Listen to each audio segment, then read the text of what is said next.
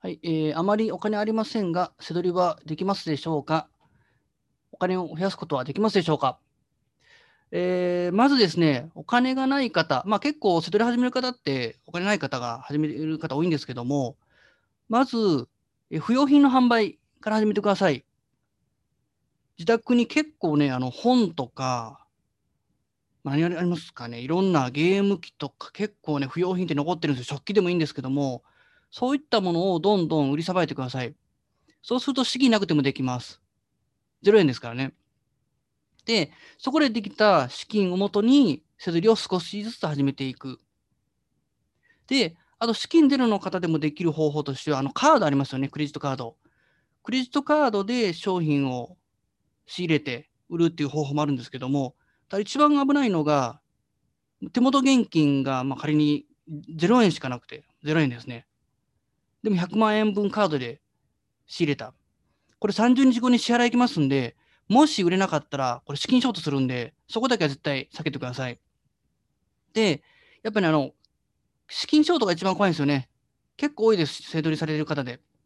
なので、まあ、背取り結構 Amazon 使う方多いんですけども、Amazon じゃなくて Yahoo を使ってください。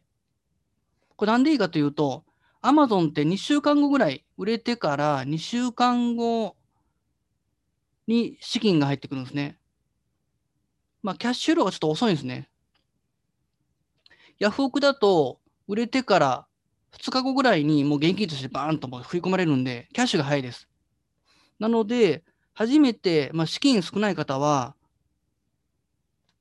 まあ、カードで、あんまりむちゃくちゃしちゃダメですけど、カードで仕入れたものを、できるだけもヤフオクで売っていく。ちょっとね、あの利益幅減るんですけども、できるだけ早く商品を売却して、キャッシュを、現金を回収していく。その方法でやってください。で、あとね、あの、キャッシュが回らなくなって、リボ払いに変える方いてるんですね。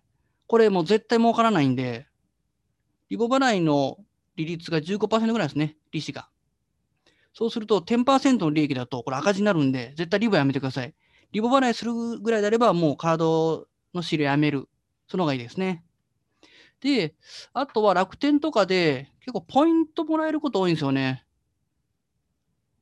楽天カード入ったら3000ポイントプレゼントとか、あとね、まあ、こんなんありますよね。